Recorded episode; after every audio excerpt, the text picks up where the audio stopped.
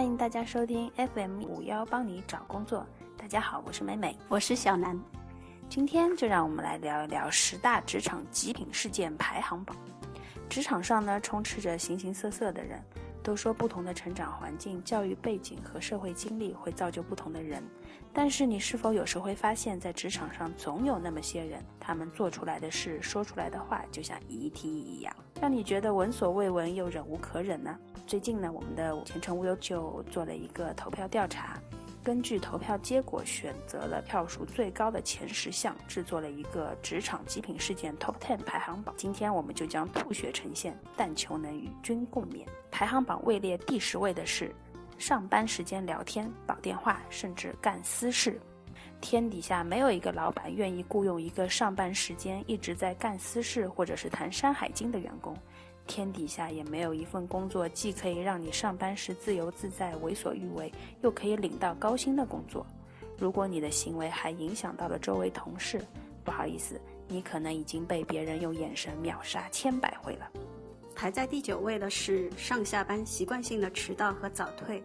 你又不是先到章，再说吴彦祖如果拍戏迟到也是会被大家嫌弃的，但也不是所有的迟到早退都是不被允许，领导也都是有血有肉的人，只要你提前向公司请假，相信在合情合理的原因下，大多数领导还是会予以放行的。排在第八位，在办公室内大声喧哗，破坏安宁。办公室是公共场，当你要想开口说话时，请尽量放低音量，这是不影响其他同事办公的基本措施。如果你实在无法做到，那就在办公室也来个才艺展现吧，博得周围同事的掌声总比逼迫他人听你发出的噪音要好。所以记住，千万不要在办公室里哇啦哇。排在第七位的是滥用职权，不职强权，不听意见。公司授予员工职权，目的是让员工更有效地为公司创造效益。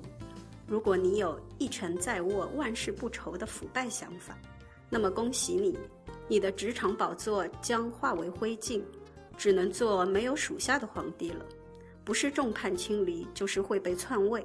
极品第六条，同事之间借钱或者借物不还。何为借？有借有还，再借不难。如果你连这点最基本的准则都无法履行，今后可能很难再会有人帮助你。如此大的代价，比你当初所借的东西可是还要值钱的哦。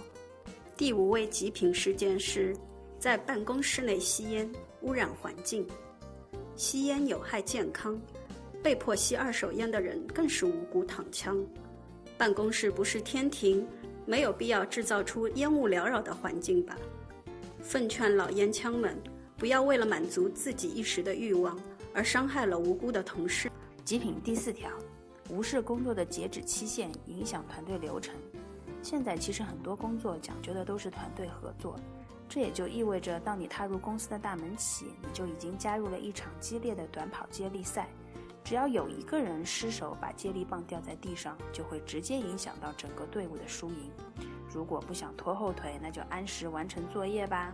极品第三条，在同事间散布谣言，泄露他人隐私。如果说八卦大嘴巴容易遭到他人的鄙视，那么在职场中大嘴巴更是容易让你一朝翻船。如果你觉得职场是一个密不透风的地方，那你就错了。每每在你表现口才的时候，老板的耳朵里已经藏进了你的声音哦。极品第二条，爱拍马屁，向上级打小报告。拍马屁也有很多方式，如果你习惯把同事的缺点和过失收集起来，一并传达给上司听，表面看上去你很卖力，其实早已经被同事划分到危险人物中去了。而且其实这种方式在老板看来并不讨好，一个和同事关系紧张的员工其实并非是一名好员工哦。